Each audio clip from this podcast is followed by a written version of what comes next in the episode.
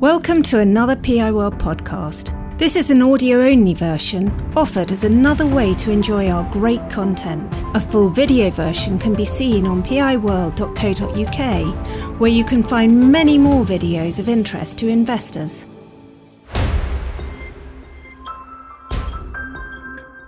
I'm Richard Fairman, Chief Executive of CVS, and I'm delighted to report our interim results for the first half of our financial year. As an AIM quoted company, we have set out a clear strategy for growth. At the heart of this is our purpose to provide the best possible care for animals and our vision to be the veterinary company people most want to work for. In support of this purpose and vision, we have four clear strategic pillars recommending and providing the best possible clinical care, being a great place to work and to have a career, ensuring we have the best facilities and clinical equipment, and taking our responsibilities seriously to our colleagues, to the wider profession, to our shareholders, and to all stakeholders in CVS. We are focused on driving organic growth in CVS through improving our existing operations and through using our integrated model to provide the best possible joined up care to our clients and their animals, and on improving the recruitment and retention of our clinicians. This is supported by increased investment in our practice facilities and in our clinical equipment, we strongly believe that this is essential in our ability to provide great care and to being able to attract, retain, and develop the best talent. We also recognise the opportunity to make further selective acquisitions and to invest in greenfield sites where client demand is currently underserved. I'm pleased to report that this strategic approach is delivering growth. In the first half, we saw total sales increase by 11.4% versus the corresponding half year, with total revenue of 273.7 million. On an underlying basis, like-for-like sales increased by 11.3%. Adjusted EBITDA increased by 15.5% to 52 million, and we saw our adjusted EBITDA margin increase to 19%.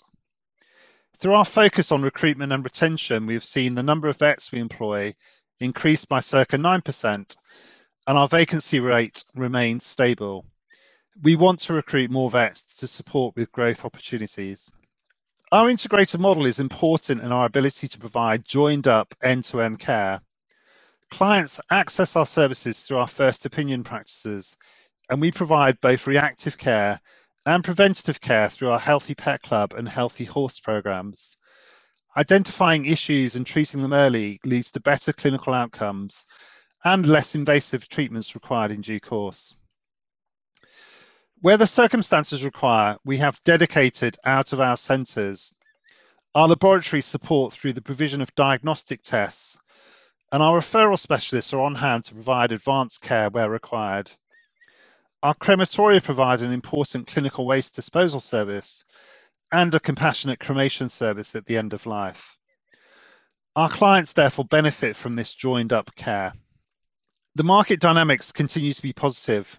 The benefits of companion animals have been widely recognised over the past two years, and that has led to an increase in the population. We have not yet seen the full benefit of increased numbers of puppies and kittens born over the past two years. Pets require more clinical intervention as they age, and hence we expect to see the full benefit in five to 10 years' time. The trend of humanisation of pets continues, and consumers want the best possible care for their animals. Our focus is on providing high quality, evidence based clinical care, and I am confident this positions CVS well to deliver further growth in due course. I'm also pleased to report that the positive performance seen in the first half has continued into January and February. For the first eight months, we have seen sales increase by 11.5%, with like-for-like growth on an underlying basis of 11.4%.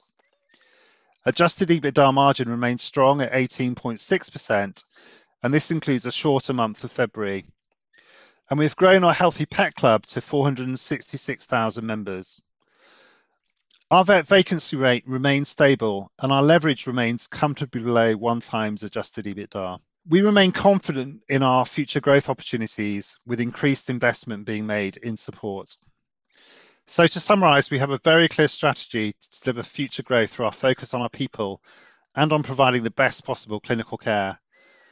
We have delivered a strong set of results for the half year, and this momentum has continued in the first two months of the second half. We are increasing investment in support of a number of growth opportunities, and we have the ability to make further acquisitions. We are confident in our ability to drive further growth in the months and years ahead. PI World videos and podcasts are for general information and interest. They do not constitute any kind of recommendation or inducement to buy shares of any company.